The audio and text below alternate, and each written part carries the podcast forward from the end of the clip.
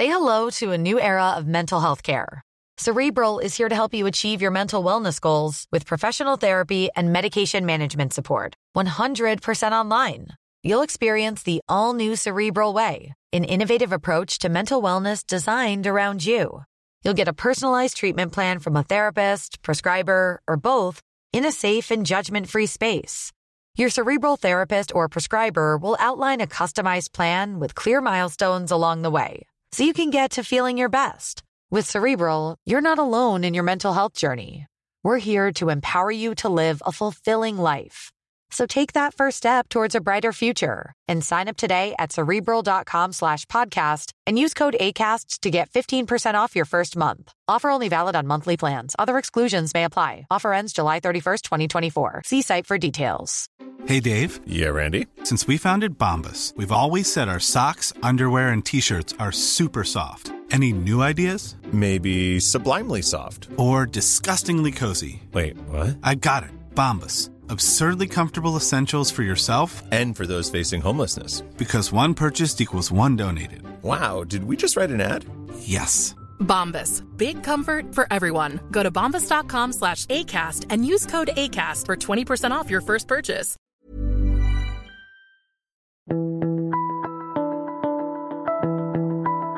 Welcome to The Mentor. I'm Mark Bouris. When Stylerunner first came on the scene, that's back in 2012, it was pretty much an immediate international success. A great story. It was innovative, the one place where you could access athletic wear that was attractive to the women buying it. But cash flow issues put the business into administration and was soon acquired by Ascent Group in 2019. Just a bad time to raise money or a further raise, and they failed. But now, the two founders, they are re-entering the tech startup space as second-time founders, with, by the way, a failure to the name, which in most cases is a positive. Her Black Book, HBB, is a curated fashion marketplace. Since its launch in November 2021, HBB has welcomed more than 500 brands to its platform. Sali and Julie are twins. And while they might not look identical, they have the same identical entrepreneurial drive. I want to discuss with Sali and Julie the topic of raising capital at a time when even big tech companies such as Canva are having difficulty convincing the market that valuations are correct. Julie wants to refer to this as the tech winter. How do you effectively preserve your capital when it's hard to access the market for further capital? We also want to rip into the lack of female backed startups. Who's to blame? And probably more importantly, what the fuck can we do about it to fix it? Let's get into it. Julie and Sali, welcome to The Mentor. Thanks. I was going to try and be a bit bit, bit tricky and say Steph- Stevanja as Got Julie. it. And uh, Sali, my God, Sasi. It's How a good. perler. It is a perler. Thank you. It's a ripper. How good. And twins. we are twins. Yeah, yeah. So I, uh, we- we're going to talk about her black book, Mhm. HBB co-founders. That's your deal. We'll, we'll, I want to park that for the moment. Just, I just quickly want to talk. 2019, um, you ran into a few bumps, but prior to that, you guys founded Stylerunner. Yeah. mhm. Uh, pretty cool brand, still good Yeah, brand. In yeah. fact, I went and bought my uh, girlfriend some uh, gift Tie. vouchers, oh yeah. Yeah. the one Give the other day. Yeah.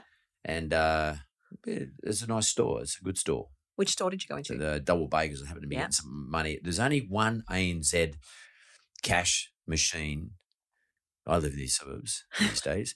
In the whole fucking east suburbs, and uh, and if I want to get cash, which I like to have, because I still always worry my credit card's going to not work for some reason, that they're going to deny me credit because that goes back to right when I that's PTSD from when I was like twenty. Okay, I'll tell you a quick fun story. I know this is about you, but I'll, quick- I need a quick story. When I was, um, well, my very first girlfriend, who well, I met at school, who became my wife uh, at 20, which I know, and then became my ex-wife at 23. Um, her and I, I got a credit card, a bank card issued to me, and it was had a $400, uh, $200 credit limit on it. And uh, I thought, wow, I'm going to take her for dinner. And I'd never taken her out for dinner. This is when we were just going out. And I was 18. I took her to a restaurant in, um, in the city.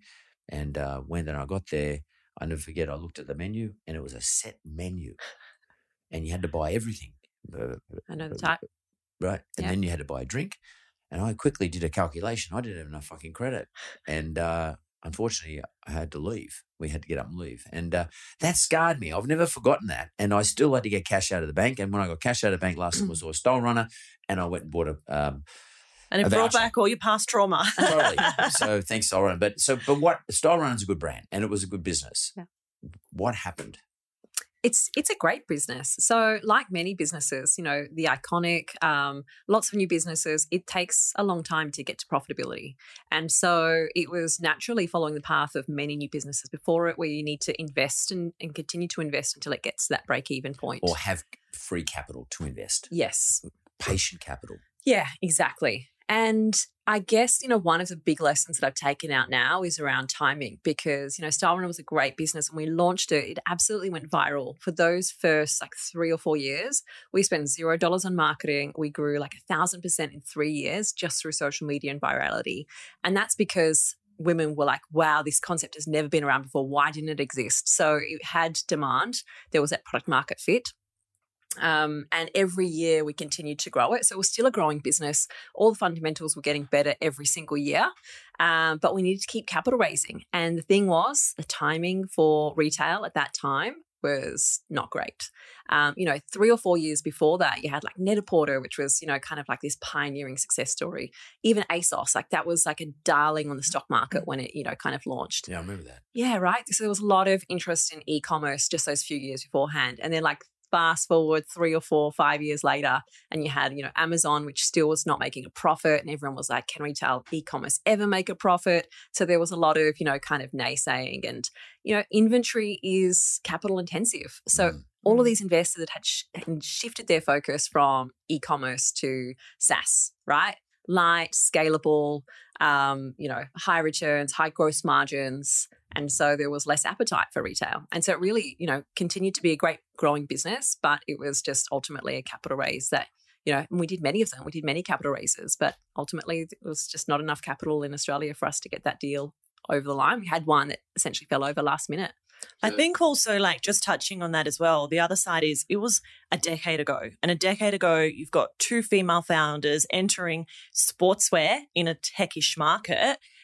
You, you know, fat chance we were going to really get proper investors to back us. And I think, you know, I would have thought maybe like a decade on things would have changed.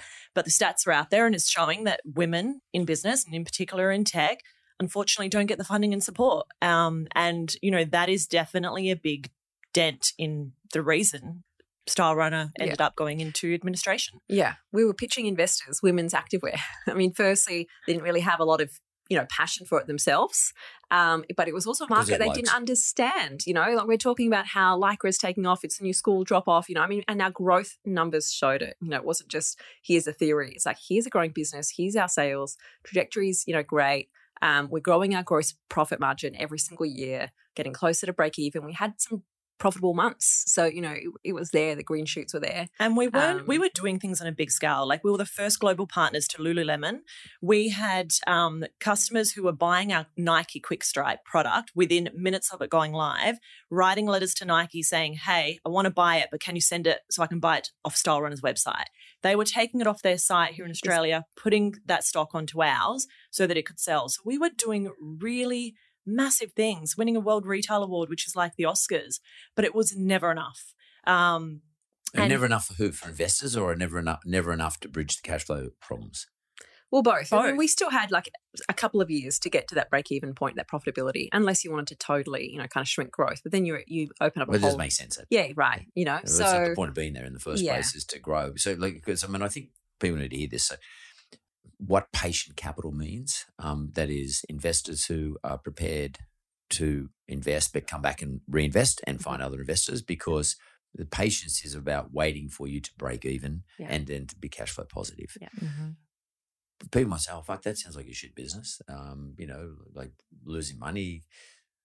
But but explain the thinking about growth is the most important thing, um, and how you use growth to allow your expenses to or your growth to catch up to your expenses. You know, in your Mhm. case, you got to have Yeah. to stock shit, um, Mhm. which is interesting. Your new business is around the other way. yeah, You, you've avoided that issue. We'll talk about that too. yeah. But but the the lessons. Well, I want to get to the bottom of the lessons that came out of Stylerunner for Yeah. you. When do you need capital? Sali, you just kick it off. Yeah, I think definitely you need it sooner than you think. So, you know, if you suspect that you need to do a raise, let's just say November, you should probably be doing it in March or April. Um, because these things can take so long. Like Mm. in terms of raising funds, you might think it's going to take three, you might think it's going to take six months. It can take far longer than that. And obviously, if your cash burn is still the same, then your runway is is running out faster than you anticipated. Um, but also, being time intensive, a capital raise, having to take yourself as a resource out of the business so that you can focus on that will have an impact as well. So I think Julie and I both learned from Stylerunner and even now with HBB that you definitely should be raising either more than you expected that you needed or sooner than you expected. It's funny you should say because Kerry Packer used to say to me when he and I were in business together, and we used to have to raise money because you know we had to fund borrowers, it's like billions of dollars, Mhm. and uh, he used to say, "Hey son, if the money's on the table, you take the money off the table. It doesn't matter if you think you can get more down the track." He said, "Because I can tell you right now, this his words, they never left my brain. When you need the money, you won't be able to raise it. Hmm. When you can raise it is when you don't need it. Yeah. So raise it when you don't need it. It's such a conundrum. It truly Well, you've got to give too much away. Yeah. But if But you want like to survive, here's an example of that. Like with HBB, you know, we are growing. Like we've averaged sixty percent revenue growth month on month. Can I say that, Sal? I can share that. So I mean, Too look, it's early days. We're in new Breaking roles, but like we're we're growing. Like you know, there's a really great pipeline, and in say six nine months, maybe twelve months, you know, we'll hit that kind of really beautiful inflection point where everyone will want a piece of it. Yeah. But we don't need the money then.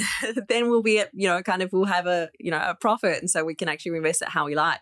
You need that money before you get to that point, and it is a conundrum. so, So, so just on that, so, Yeah. so I'd like you to uh, look at that for a- look at that for a second, Julie. Like so, overlay all that is Mm-hmm. what is the general liquidity in the market. So, are there any investors? I mean, that, Mhm. that sometimes there's no investors. Like right Yeah. now, it's difficult because liquidity liquidity's sort of gone back into the banking system because Yeah. people can get good interest, good return on their money. Yeah. A year ago, the, you got 0.1 of a percent Yeah. deposit rate. Yeah. Mm. So all your high net wealth say, fuck, we've got to find uh, some alternative. Yeah. We'll take a punt. Yeah. How important and how do you guys work out reading the liquidity of the market? I mean, what do you do with that? Do you sort of say, shit, the market's a bit tough at the moment, or do you step back or get into it? What do you Yeah. do? It's really is really important. Um, and th- I think generally there is a lot of money in the market around, um, but sometimes it just dries up. And I think there's still money around, but it just makes it harder to find. Like if you are a founder out there trying to raise capital, I think there's money out there, but you don't have the time to go and speak to you know. 5,000 people. You know, you need the odds to be better than that to get the money and the time, etc.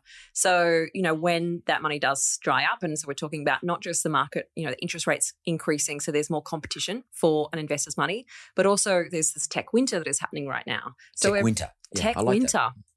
So, you know, everyone has seen those, you know, the Canvas, etc., all of these, you know, incredible companies Revaluations. reevaluation. Yeah. So uh, uh, basically, sort of saying the valuations in the past or the multiples exactly. were ridiculous. Yeah. That's what the market's Mhm. saying. That's what the commentary is. Yeah. That's where the commentary is. Yeah. And Canva's been one of the big, big ones been hit by hard. One of many. All of the whole sector has been, you know, kind of sledged. So, So, what do you do? What do you do now? What well, do you what do that in this means, situation? Well, well, firstly, you've got to evaluate what's happening. So, what that means is that all of the, you know, not all, many of the investors are, you know, kind of waiting to see what happens, see how things shake out. They're being so- super conservative. really conservative. They've got to worry about their portfolio companies that they've already invested in that will need to raise more money. And so they're preserving capital for them too, because whereas they could have gone out and got money from anyone, um, now they may struggle to raise elsewhere. So they're saving money for that. So all of a sudden, there's more competition for investors' money. There's less money from actual, you know, VCs, etc. What do you do about that? Um, I you think, look who does have pockets to open. So, Yeah. you know, I think being a founder, you often think straight away VCs, VCs, VCs. But maybe VCs aren't the answer. So sometimes it might be shifting towards now family offices. Mhm. Often VCs have got a lot more, um, you know, dotting of the I's, crossing of the T's, and They a could lot. be getting redemptions. Yes, like it just I don't know. I think I think times are changing, and yes, they are important, especially if you're looking at breaking out into you know additional markets.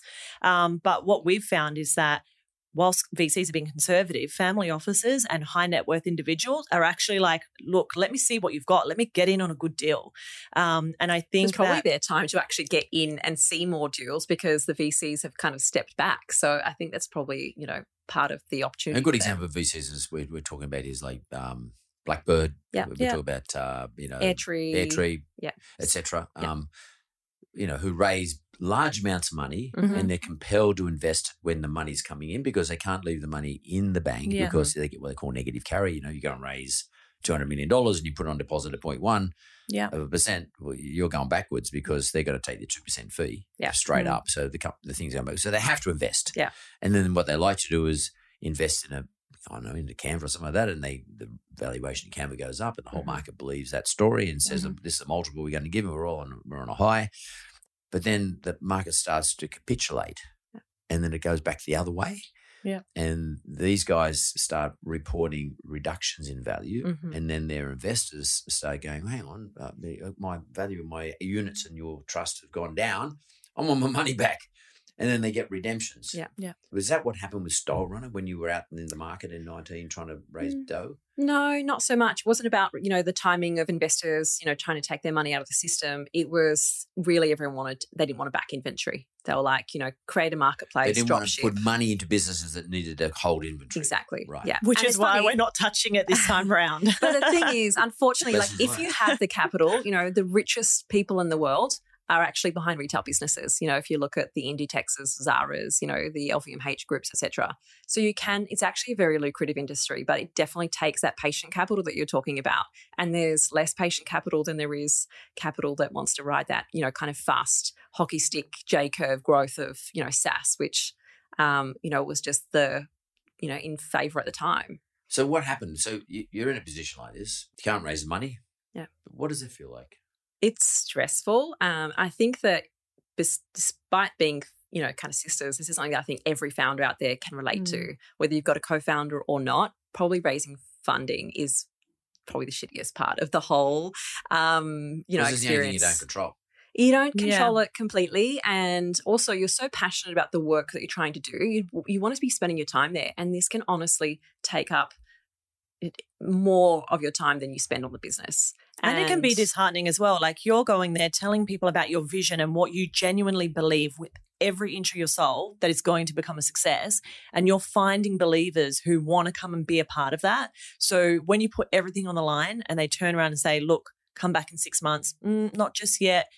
It hurts. Let's just be real about it. Like it fucking stings. Like Yeah, you yeah. heard, um, we met with Mike Smith, and he was telling us he got a hundred no's, you know, from from people looking so to did invest. Canva. You So know, did they got 100 Canva. no's and they, you know, went on to become the multi-billion dollar business that they are. So it's It stings, but it, it's disheartening, especially when you believe that it will become that next great business. How important is it then to have a co-founder? Whether it's Oh, I think it's I think it's immensely. So what do you mm, do to? I mean, how, how do you sort of numb that feeling? I feel like actually when one of us is a little bit down, the other one just Steps up. pulls up, you know, and allows a bit of space for that person to, you know, kind of just. is that a conscious move or just? Uh, it's not even spoken between us. You can just sense it. Like if I can sense that Sal is a bit down, you know, kind of I'll step in and you know, kind of pep her up, or you know, kind of pick something else up. And you know, my energy is infectious. You know, so um, you're just naturally aware of you know how you can lift the mood. You know, you kind of share some good news. You know, that sort of thing. Or So- you might say, hey, team, Julie's going to bunker down for the next three days because she needs to focus on this, which is giving her that space, you know, to just focus on whether it's a capital raise or just to breathe.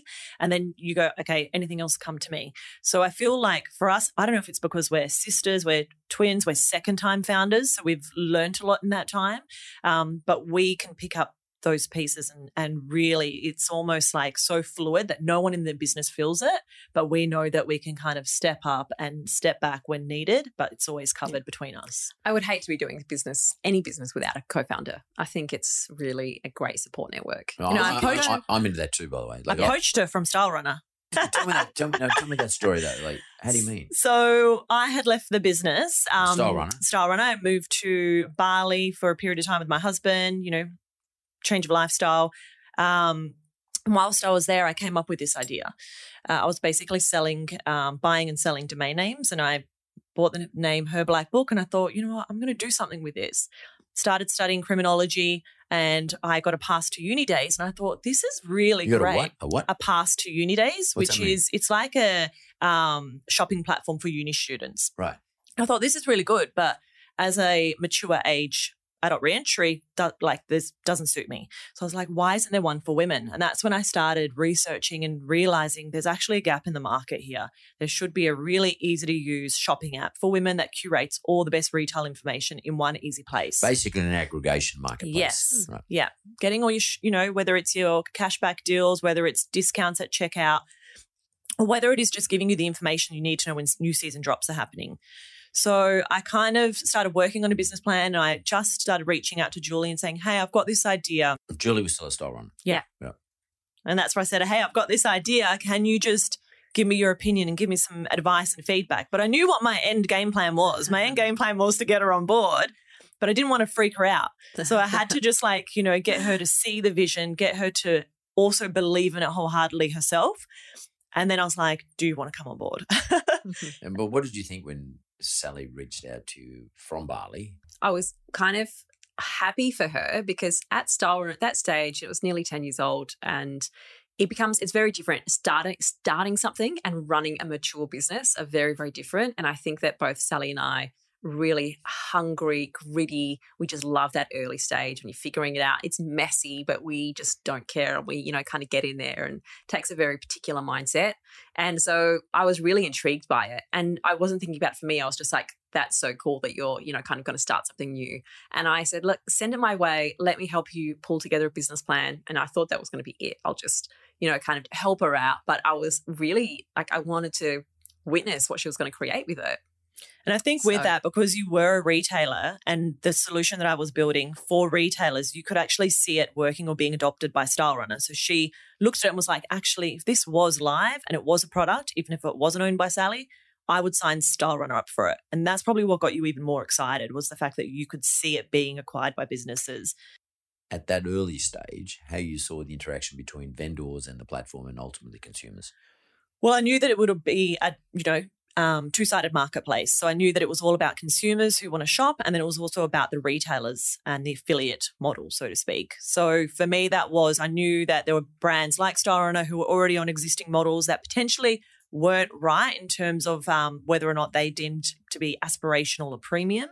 Um, and so that was part of my you know sense check i wanted to say to julie hey if this was a product would it be something Stylerunner would sign up for i knew that if Stylerunner signed up for it then I had something because it was one of those things where, you know, we so carefully curated who we partnered with, what we chose to adopt, uh, that if she said yes, then it was like a green light. I knew that I had something that other retailers would also want to jump on board. Other similar retailers. Yeah. Absolutely. Well, in a way, what I was doing too was really vetting. I would have given her some pretty like direct advice if I thought this had really long Yeah, shots of it's bullshit. succeeding. Yeah. So I was kind of actually vetting the business for her. I Yeah. was like, let me do some due diligence on this and actually, you know, kind of do some market research, etc. Um, and yeah, it was it was new and innovative. It was you know approaching things in a new way, which I love. Um, but I could see the parallels to other industries, which is something I always look for, even with Stylerunner. You know, Stylerunner feels like a concept that's been around for decades, but when we did it 10 years ago, it was the first of its kind Brand new. globally. And but I saw those parallels to other industries, etc. So I always look for that. And uh, there was enough industry research to say this can work, this can stack up. Now let's look at the business model, make sure it's sustainable, make sure it's the profit margins are high enough. You know, knowing all those things that we learned from Stylerunner, what investors look for. She was like, Um, no stock, check. Yeah, well, that's a big part. yeah. Yeah, and by the way, tech allows that. Yeah. Yes. And this is about this is Yeah. about tech. Yeah. And what's interesting, your earlier statement about women in tech, um, but you're doing everything that. uh, For me, I, I don't really see any difference between women in tech, men in tech. I mean, Mm. I, I think women in tech are just as good as men in tech, and I, if not better. well, just as good, whatever. I mean, they can be any individual can be better than any other individual, 100 percent. But um, the, and it, but it shouldn't be such a scary topic that uh, we even need to talk about it. I shouldn't be. I'm I saying know it we is. shouldn't It have is. to. It is. Yeah. It is. Yeah. It is. Yeah. Don't get me wrong. Yeah. But it shouldn't be. I know, I agree, it shouldn't be. But the reason that it, I think it is important to talk about it is because I don't think there's enough representation still. I think that there's a lot of unconscious bias that happens, you know, talking about investment and that sort of thing. I mean, the fact is, um, you know, it's, it used to be less than 2% of VC investment went to two female founders, like solely female founded businesses, is now dropped to something like 0.7%.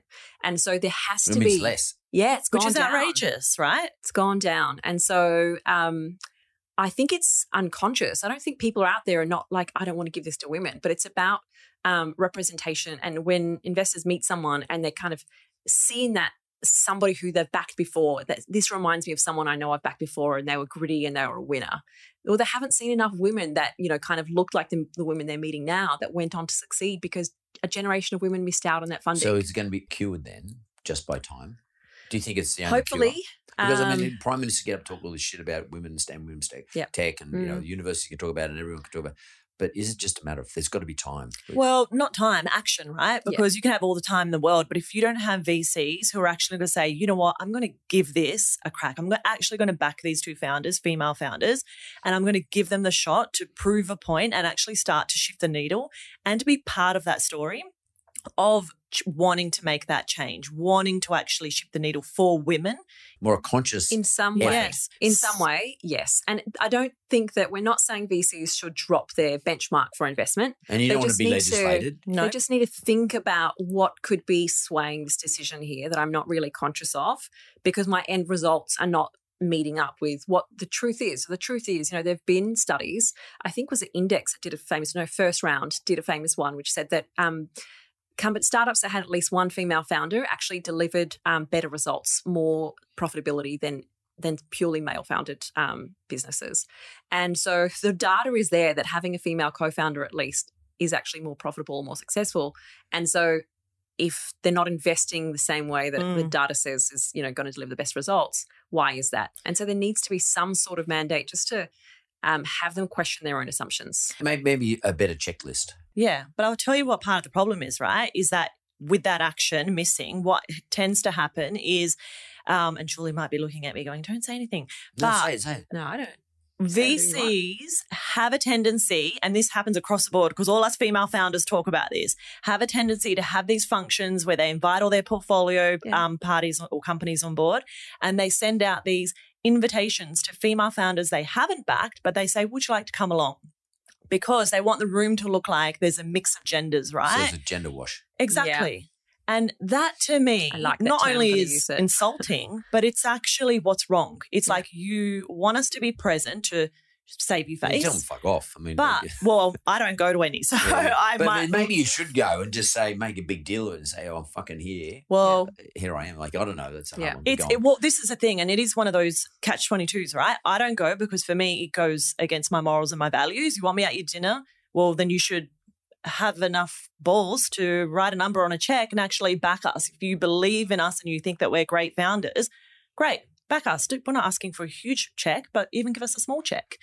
Um, but then also by saying no, as a female who doesn't get huge opportunity, you're also saying no to a room of potential to speak to other investors.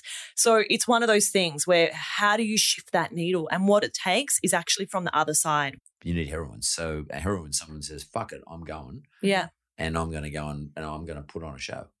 And, Well, lucky and- there's two of us because Yeah. one of us can say no and the other one can Yeah, say no, yes. I just see that, right? You know, it'd be good to see heroines because Yeah.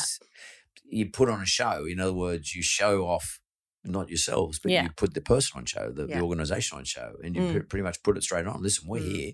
You haven't invested in us. Um, we don't know what you're doing here. You nearly need to put it straight on them. And it's someone like Daniel Petre. I mean, I can't, eh, you know, he's a really cool guy at Mhm. Airtree. Um, I don't know his partner, but oh, he's not there anymore. Daniel. But anyway, whatever. I know him. But and Daniel would get that shit. Mhm. He might not invest for some other fundamentals. Yeah. Yeah. Um, but he would get that shit. And uh, I just think he needs heroines. But we're going to go to the break.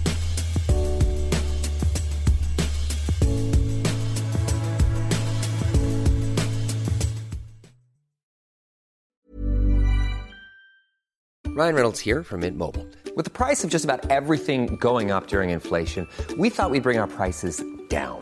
So to help us, we brought in a reverse auctioneer, which is apparently a thing. Mint Mobile unlimited premium wireless. Ready to get 30, 30, bit to get 30, bit to get 20, 20, 20, bit to get 20, 20, bit to get 15, 15, 15, 15 just 15 bucks a month. So, Give it a try at mintmobile.com slash switch. $45 upfront for three months plus taxes and fees. Promo rate for new customers for limited time. Unlimited more than 40 gigabytes per month. Slows. Full terms at mintmobile.com. Hey, Dave. Yeah, Randy. Since we founded Bombas, we've always said our socks, underwear, and t shirts are super soft. Any new ideas? Maybe sublimely soft. Or disgustingly cozy? Wait, what? I got it. Bombas. Absurdly comfortable essentials for yourself And for those facing homelessness. because one purchased equals one donated. Wow, did we just write an ad? Yes. Bombas. Big comfort for everyone. Go to bombas.com slash ACAST and use code ACAST for 20% off your first purchase.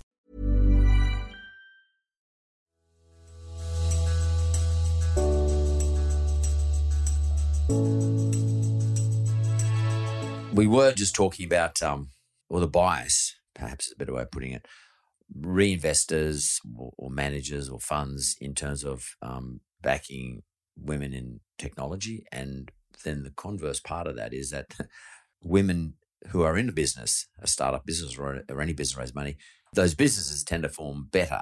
Maybe not just because there's a woman in there, but just because of the combinations, they tend to form better. Yet that fundamental is not something on the checklist for managers or for investors. Where do you go with this? I mean, next time you get an invitation, will you go? Sali is not going. I go, but I do want to hold um, VCs accountable to how they're tracking. So I will ask the difficult questions, and I even have spoken to Sali about like if I had more time, what I would what I would love to be doing because um, I think that visibility on you know who is out there, and it's not just women, by the way. There's all sorts of you know kind of minorities that are not Yeah. getting backed as well. But if it's gone backwards, who has had their eye on that? Um, when I say go backwards, the you know minorities getting funded that has gone backwards.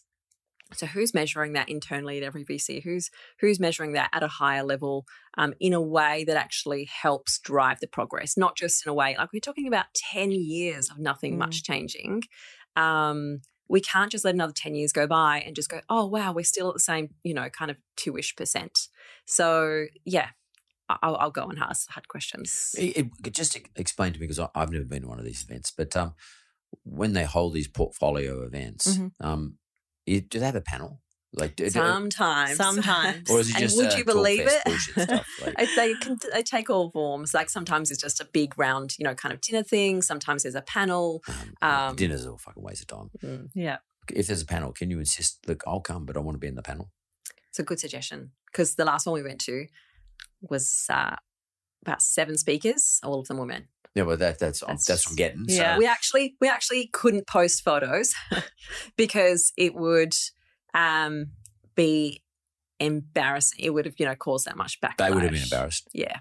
Yeah, but like, uh, I mean, I, I, this is, I mean, I'm Look, there are some times that we will draw attention to it. Then there are other times we need to be politically sensitive. And, Yeah. So how important is the political sensitivity to this stuff? It's I mean, a tricky one, right? Because we've got this double burden. One, we are already disadvantaged because the funds are not flowing to the way of you know our minority. Two, um, we need to help make that change, but we also need to be polite enough that we don't have doors closed on us Mm. for trying to shake things up. You're thinking, fuck, we weren't not going to talk to them because they're, they're trouble. They're not trouble, we but like too hard to handle. We, um, I, I think I always like this is probably the difference between Sali and I. Sali and I are very chalk and cheese, and I'm probably like a diplomat, and Sali's probably the, the I don't care, I'm going to be a troublemaker. So I always try to be diplomatic, and I think, okay, I'm always like, how can we go about this respectfully? How can we actually engage them and get them to want to support the change that we are trying to, you know, go about? Whereas Sali would probably just go. all I'm not a campaign for- troublemaker. I'm just a straight shooter. So I think, you know, for me, it's also like, you know, seeing these VCs. Like one of the best um, VC founders I've ever met is Craig from Airtree. And, you know, we, we met with him, we pitched um, to him, and he said, look, not ready just yet, maybe in six months. But what he then did, which is the only um, VC who offered this just straight off the bat, he said, do you want to schedule in some time and I will sit with you and I'll actually tell you some areas as to why we said no and what you need to like kind of prove out. And that for me was like a thank you moment where we went, you know what? Thank you because we could see that he was genuinely there to offer us help and support. May not have written that check, but if someone's saying to you, oh, no, because XYZ, and you've got nothing to work on, that makes it really difficult. But the fact that he gave us carved out time out of his very busy diary to actually sit through and talk through the the business plan, etc., um, and give us some really valuable feedback. For me, was like I can't respect him more than I do. Um, and Julie, you would agree, Yeah. right? And look, a lot of VCs say no and then end up backing someone they've said no to. Like these things happen, right? But I actually do have a lot of respect for the ones that make you want to go back for that, you know, kind of second round, um, because it is, you know, it's a natural part of the game, getting a no, and then they, they might come in later once you've got more traction, more track record, etc. Um, but he was an example where we definitely want to go back to him instead of trying to find another, because there's thousands of VCs out there. Is that sort of just an example of someone throwing a, out the uh, hope line, and then you latching onto it, and you think, oh shit, maybe we will get him one day. Like they, No, Um, I feel like you can tell when someone's ticked a box. I've met with a female, v, you know, founder. I've I've done that. I can report that I'm trying to, you know, add diversity to my portfolio, and then you can tell the ones who genuinely want to back you, and they'll give you um, feedback and insights to help you come back stronger. So are they saying if this, then we'll back you. So they're not just saying, look, we liked it, but you know we're full. We've you know we've got no funds left, whatever the case may be, or as opposed to saying, which which I think what you're saying is, if you can do these things.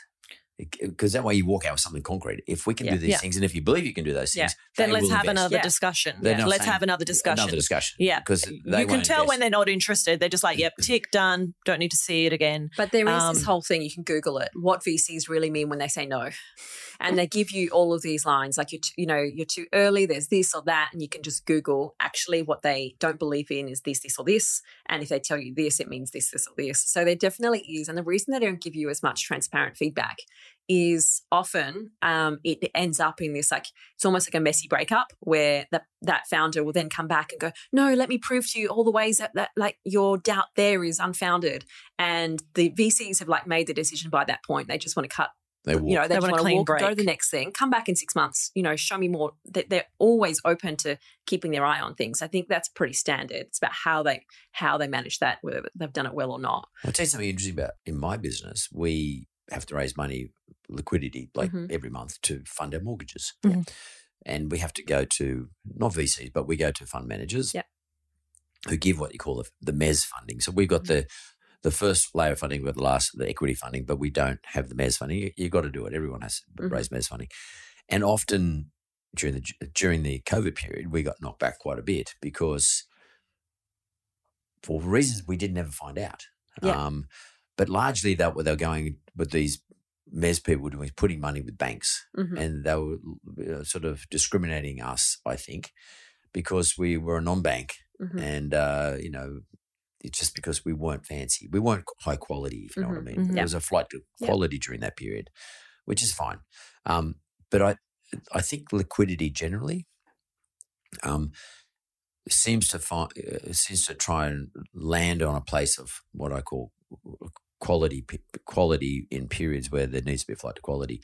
But what I also find is that the people who you're pitching to, in our case, pitching to, um, were are the worst people in the world at giving you news or giving you any feedback. Mhm. They tend to make you feel like you're a piece of shit, oh and that's how we felt during this period. Yeah. And uh, my business, and we've been around a million years, and uh, and my partners who are like a massive hedge fund, uh, Mm. and they were also feeling like a piece of shit too. And there was Mm. nothing really. It wasn't us, and it wasn't the quality or the fundamentals of our assets Mhm.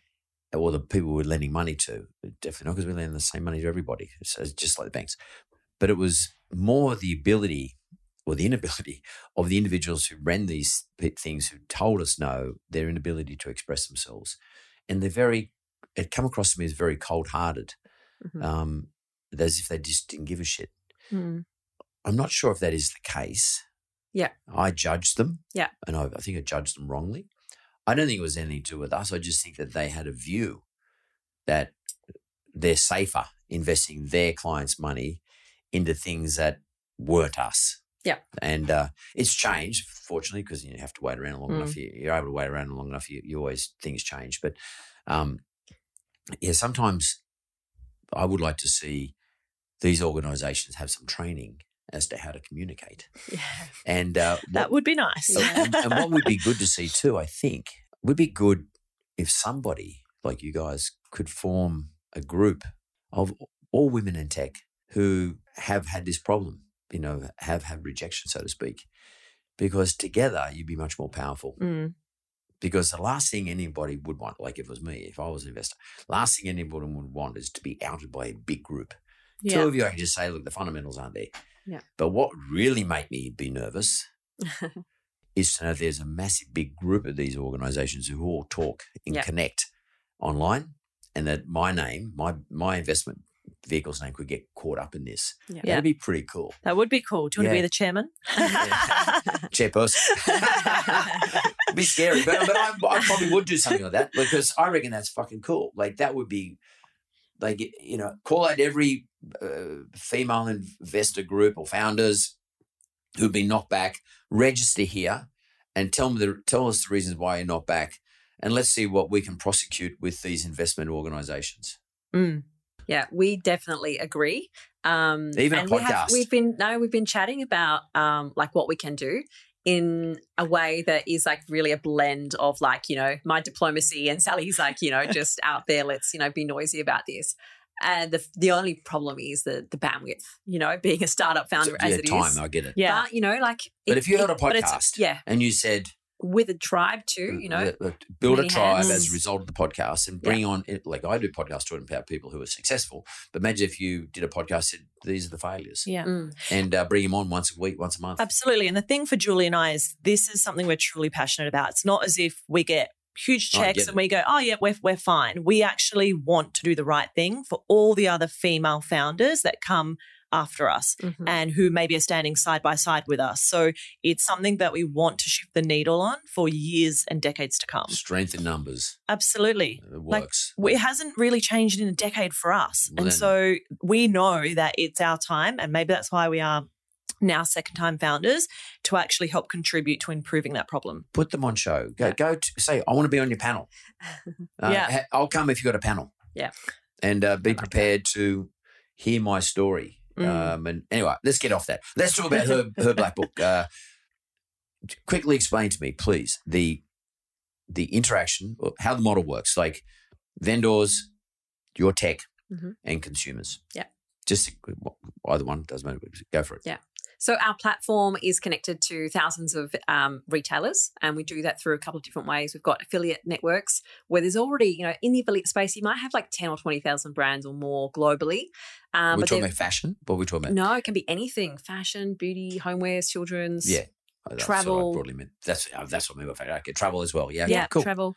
Um, and so you've got Just vendors. Yeah. And then we also have a direct model for the brands that aren't in the affiliate space yet, because that is like a whole, it's a more complicated, advanced, you know, like it's a fairly new area. A lot of small businesses have got enough things to work out before they even get into the affiliate space. And that's where I believe there's a really long tail of businesses. There's millions of brands that are not yet in the affiliate space. So we wanted to cater to both. Um, so we, the consumer doesn't see that. It's just that's how we bring on our retail brands. Um, and then we essentially, you know, are the first to know about their uh, if they've got an incentive, they've got a coupon, if they've got a flash sale, etc. And we're publishing that for consumers. And what we're about to do is really get into the personalization of that, so that any single person can not just have AI deliver better results for them personally, because that's that's everywhere. Come on, if you go onto Amazon, you'll see things that you like, and if Yep. I got one, I'll see things. Yep. That's already out there, but we're allowing you know further customization so that when you come into this app, you're really seeing the brands that mm. you love, that you're a fan of. Ultimately, we're reinventing the retail inbox. So rather than having to go that inbox where you've got hundreds and hundreds of Yeah. EDMs every single month that you just go, I want to know, but I can't be bothered, don't have time. We're surfacing all that information in a really beautiful, aspirational, like visual manner by modernizing it. And it means that people or consumers, both men and women, are able to see the information. They can see the brands, they can see what their call out is, they can see the time. So they're only seeing what's actually real and relevant.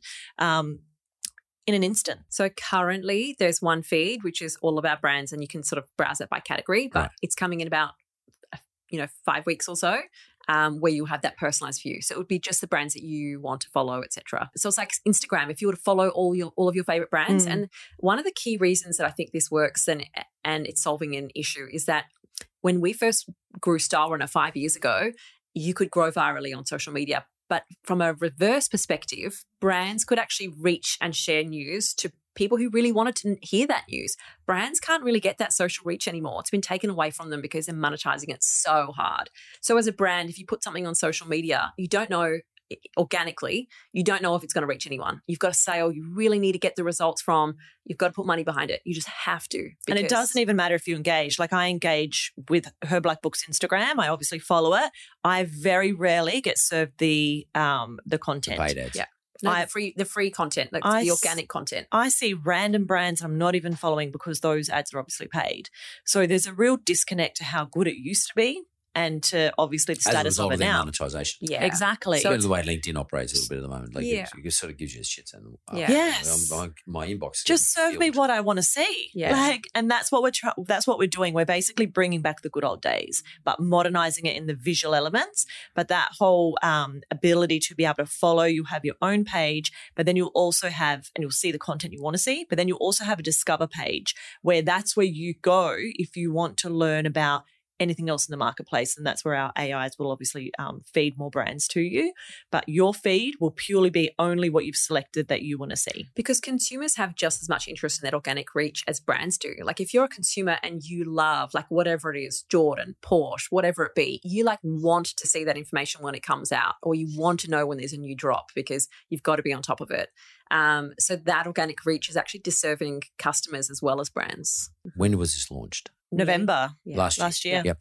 So how do you go about gathering your vendors? So through the affiliate plugins, it's really easy. They basically can either apply and we just, you know, assess and hit yes, or we can go out and hit an application. Um, but we actually have a um, brand partnerships team in place who will actually go to all those direct External. brands.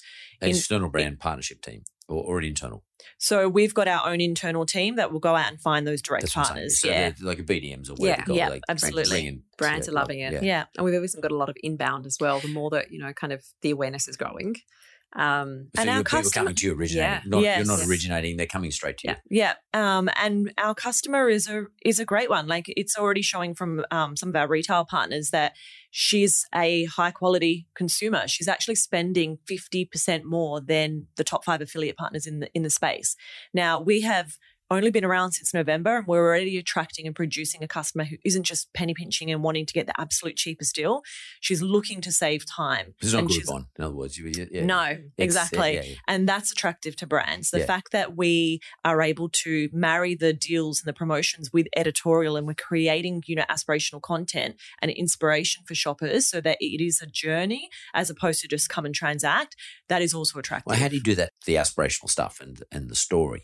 So we've got an inbuilt magazine.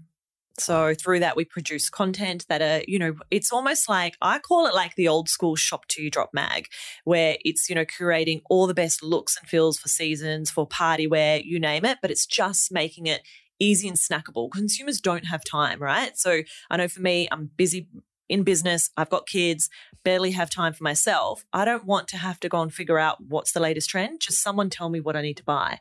So if they can put that in these really snackable, easy guides and content, then I can just literally click through and purchase. I can see a full blown outfit and not have to worry about what shoes goes with that dress or what jewelry. It's all laid out for me. Yeah. That there's obviously a small content team behind that, but what I also think is there's actually a lot of content already out there that all of the brands are publishing, and it's up to our business to, you know, through our platform and our algorithm to actually determine what of that content is really um, you know, relatable to the different users and their different But segments. do you go and scrape? we do. Yeah. So yeah. You, you, but but your and so system it's repurposing. Yeah, it's it's absolutely repurposing um, all of that information from brands that they love. And so we're actually able to leverage Mm. the huge amount of content that's already out there. So our content team is just, you know, an additional layer and it has that halo of having a magazine. Um, but the scalable side is actually Yeah. there's enormous amounts of content. If you think about every single brand, every week they probably change out their homepage tiles for new stories, or they Yeah. might send, you know, one to three emails. There's so much content out there. And there are people who are fans of those brands. It's actually just making that, as Sali said, snackable Mm. and really easy to digest. So Well, I think also being ex retailers, we understand how much time and even just bandwidth pressure that puts on a team to produce more content for another, you know, another app or whatever it might be outlet. For us, it's about repurposing what's already been created. So we want to make it as efficient and easy for retailers and brands as possible Yeah. by reusing what they're already making and just resurfacing it in a more modern way. Yeah. So sometimes what we'll do is we'll choose like the most visually compelling image. Give me you know, because so in an EDM that might go out, there Yep. might be like 10 different images in there. So, you know, choosing the one that is probably going to stand out the most is something that we currently do. Um, but over time, our AI will do what Instagram does. If you post a carousel with five different images, um, it'll show multiple different images from that carousel in the main feed and it'll work out which is the most engaging. So, you know, we'll kind of have that coming. But right now, it is about curating the most compelling image that will work for that brand. your success will be based on at the end of the day because when you talk to the vendors they're going to say well how many people are looking at your stuff i mean Mhm. what's your audience look like um, your game is to build your audience so what are you doing to build an audience or build awareness around the audience Yeah. Yeah. It is a two sided marketplace. so we've got to grow those customers as well. Uh, so luckily, I guess with Stylerunner, our background is in growing community marketing, you know, B2C. So we've got lots of things happening. We've got social media. We've got an amazing community. We do, um, you know, competitions. We do work with influencers. We've just had like this great week of takeovers from all of, um, you know, these great people in the industry. Um, we do growth marketing, so digital ads, etc. So it's really about growth hacking, trying all of those things, seeing which is you know delivering the best results. yeah Um, but throwing as much stuff on the wall and seeing what sticks Yeah, and Yeah, we're also basically. going into, you know, we're obviously on your podcast. Yeah, yeah, um, I but mean, then we also about Exactly. So we're we're getting that exposure from from multiple uh, um, angles. Even you know we've got our own podcast that's out as well. We go and speak at any opportunity we can because it is in these early days. It's about doing the work, right? You need to get your message out there, and you need other people to then share that message. Um, so if uh, that's the part we love, the startup phase, the Mm. growing the community is like our, is our key and our passion. okay two questions first question what is your inventory uh, is digital. It's it's what, what would you consider digital content? Yeah, Content. content or Yeah. vendors Yep. so that's cheap Yeah. relatively speaking Do you know what I love about it too? Sorry, because I know No, this no, is like, feels like a quick fire question, but the content that we take from our merchants is, as Sali said, it already exists. Instead of it having to be reverse engineered, every other con, every other platform that I can think of, LinkedIn, social media, etc., brands reverse engineer content that will work for that channel. And it does deliver incremental results, but there's enormous amount of spend that goes into that. Yeah. This is literally It's stuff we've already got. Mm-hmm. We can actually make it more productive. Second question: How are you going with raising money? So, how's the uh, investor market looking at you? You've only been going since November. We launched in Mhm. November. Uh, Is this uh, bootstrapped yourselves, or what's going on? So, look, what I'll say is that in December, when we had um, some investors come to us, we didn't go to market. They came knocking on the door through a relationship that I had. Um, Andrew Hagger, he um, wanted to invest, heard the idea, great, and obviously pulled together some people, Touch Ventures. Um, if I had known what the market was going to do a few months later, I Oh, would have mate. gone, great, let's also go to market and raise Now, more. then, then, Yeah. then, and yeah. then, uh, you know, hindsight's a beautiful thing and Yeah. also a painful thing. Mm. Yeah, yeah. So um, that didn't happen, but um, Have you, do you think you missed it? I think there's still money out there, but it is definitely um, it just takes longer. You need to speak to more people. It's a numbers game, right? But the thing that I will say is, and this is often a good outcome of when money is tight, is it's made us be more resourceful Mm. in growing the sales. Um, you know, kind of just being more resourceful with every dollar. And I think that, not I think, we will hit profitability sooner than we otherwise would have. Yeah. Um, The long term may end up pretty similar because if you're scaling, it's okay to do that, you know, if you've got the, the funding. Um, but I think that, that that will make us a more attractive investment for our Series A. Given your experience and given where we're at in terms of Mm. liquidity in the marketplace at the moment, because it's a bit different than it was December Mhm. last year. Yeah. Um, do you think that um, that puts you in a position where you say, okay, scalability is important, I get it, um, but right now we're just going to make sure we get as close to cash flow positive as I possibly can, and we'll scale it down the track when we can raise money. Is that is that your mindset, or are you going to say, fuck it, we're just going to go for scale? No, slightly. You've got to. Yeah. You've got to get to cash flow, you know, kind of positivity earlier. Just but we to. also don't want to kill the momentum. So yeah, yeah. we it's a trade off, isn't it? Exactly, it's a trade off. So for us, it's not looking at, you know, okay, VCs at the moment, really tough market. They're all being conservative. If you do get one across the line, you've given up way more than you really should. So Mm. for us, we've gone, let's bench VCs. Let's look at high net worths. Let's look at family offices who are excited. And they're the people that we want, the people who are excited and actually willing to back us and allow us to run with that momentum. So we will raise less um, and we will do more work and improve out, like prove out the model even further. And like Julie said, increase our revenue and make it more desirable for when we do go. I think the difference is we always anticipated we would raise in Australia first and then look to go to the US or the UK um, as we go and expand in those markets. The next raise um, will probably just go straight to the US. Um, Yeah. You know, even in this initial raise that we were looking at, we had term sheet from from the US, and it's one of those things. It's that old discussion that keeps happen, ha- happening, right? Aussie VCs versus US VCs, and it's like ah, it's painful. Um, but you want to go with the people who are as excited as you to ride the wave and actually you to scale fast enough because it is a land grab. Yeah, totally because someone else will come up with the same idea. Yeah. If, it's, Yeah. you're, if you're good enough, Yeah. you're going to get copied. Exactly. The And greatest you form know, admiration and emulation, and that's what's going to happen. Absolutely. And we have got brand partners who don't even access the app because it's only available in Australia. So we've got like Stella McCartney, we're the first global partner to um, Gucci in two and a half years. So um, we've got these great wins, and it's showing you that this is the way retailers are moving in terms of an affiliate. We know we're onto something, um, but it's like if Aussies can't Aussies can't see it, well then we will. No, fuck it. You have to go somewhere else. Yeah. Yeah. Because at the end of the day, you've got to bring to market what it is that you've dreamed about. But Yeah. you- and it's a great idea. I love it. Absolutely. Out of time. Question for me.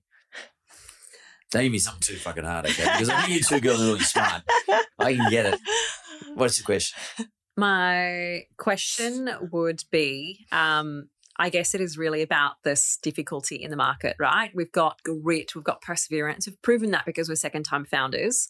Um, That's an important res- thing too, by the way. yeah, I, I, That- and everyone says that to us. Mm. So tick. um, and I respect the process that people are going through on the other side. That that let's put our money where it's safer. And here's another example of what we're up against. Often portfolio or in VCs, for example, we talk about that a lot, but they will often invest in other companies which validate their investments in similar companies, let's say crypto. Hmm. Because every new investment at a high valuation increases the valuation of everything else. We're doing something very innovative.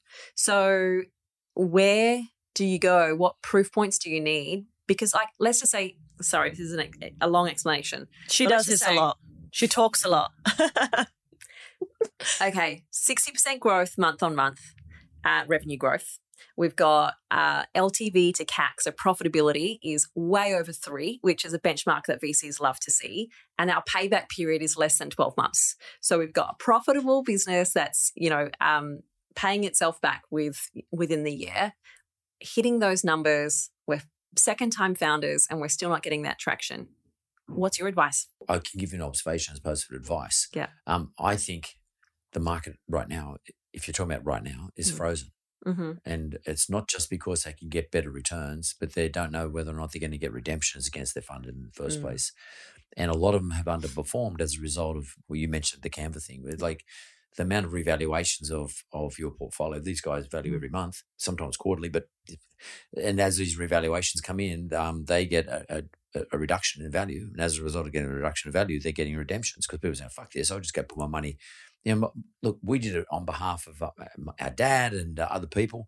We had money in, put them into various things, into funds, and uh, they've down, done downgrades. And we just took the money. out. We said, better putting the money in the bank and just getting three and a half percent.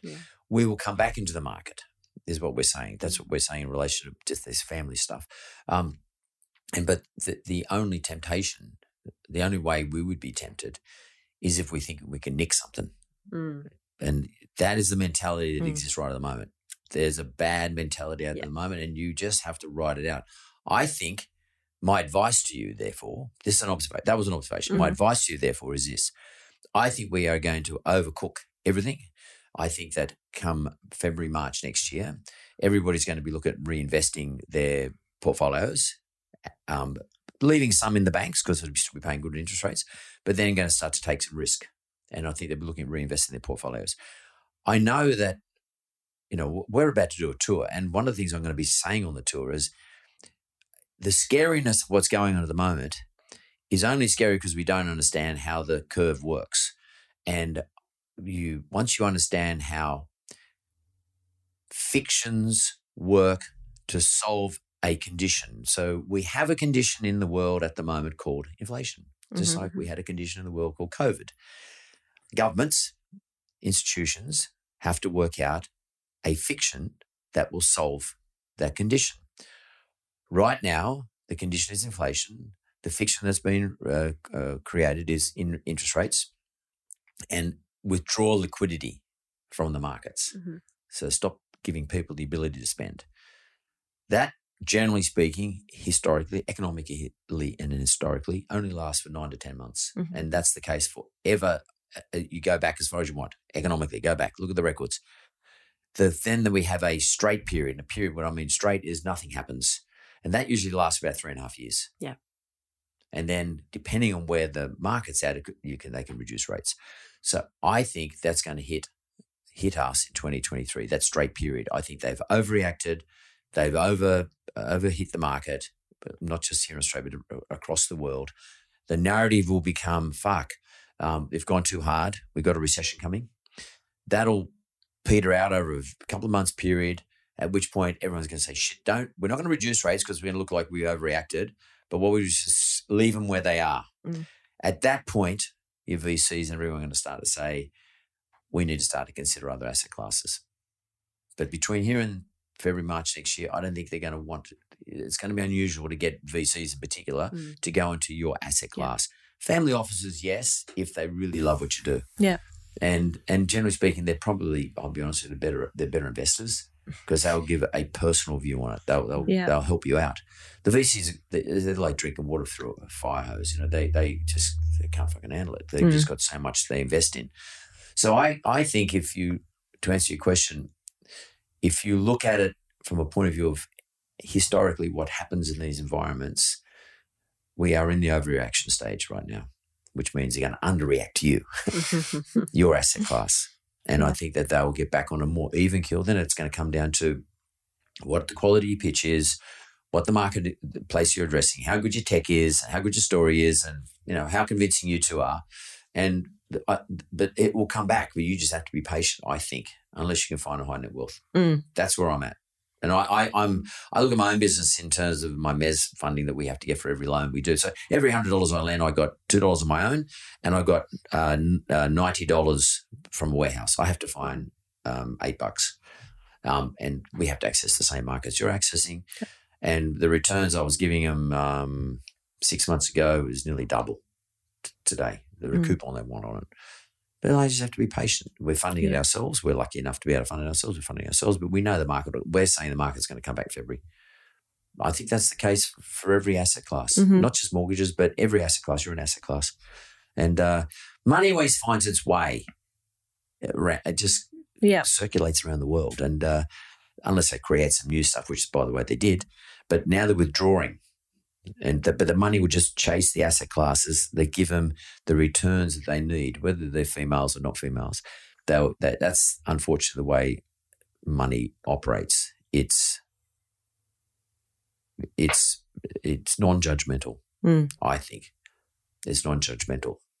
Individuals will judge you, but money itself is non-judgmental. Yeah. and it just looks for ret- returns and and I think you, someone like you guys. I mean, I'm impressed. I think you perhaps you should look at right now building up as a, a tribe between here and the day you raise money, we go to market in February, for example. It's not that long. We're only talking four months. Mm. There, there's definitely been an overreaction by the, by all the authorities around the world. Total overreaction. Yeah. They're going to fuck the world, and they they know that that's coming. And here in Australia, for example, our guy, our Reserve Bank, is terrified of making a double mistake. He made a mistake last year with his rhetoric and his language and his narrative. He doesn't want to make another mistake and overreact and take us into recession. Mm. The US is different, but that's that's not going to happen here. Yeah. So um, he will actually be your guide. Look at his language. Yeah. And you'll start as his language starts to mellow. Your investors will start. Local investors will start to come back. Yeah. That's what I think. Thank It's you. a view. Thank you. Thank you. You're welcome. Thanks, ladies. Thank you. It was so good. Yeah. That was Likewise, good thank you. chat. Yeah, it's really good. Thanks for listening to another episode of The Mentor with Mark Bouris. Audio and production is by Jessica Smalley. Production assistance, Simon McDermott. This is a mentored podcast.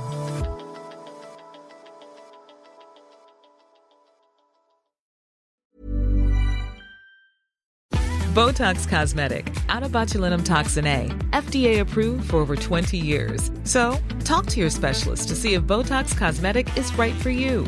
For full prescribing information, including boxed warning, visit BotoxCosmetic.com or call 877-351-0300. Remember to ask for Botox Cosmetic by name. To see for yourself and learn more, visit BotoxCosmetic.com. That's BotoxCosmetic.com. Tired of ads barging into your favorite news podcasts? Good news. Ad-free listening is available on Amazon Music for all the music plus top podcasts included with your Prime membership. Stay up to date on everything newsworthy by downloading the Amazon Music app for free or go to amazon.com slash news ad free. That's amazon.com slash news ad free to catch up on the latest episodes without the ads.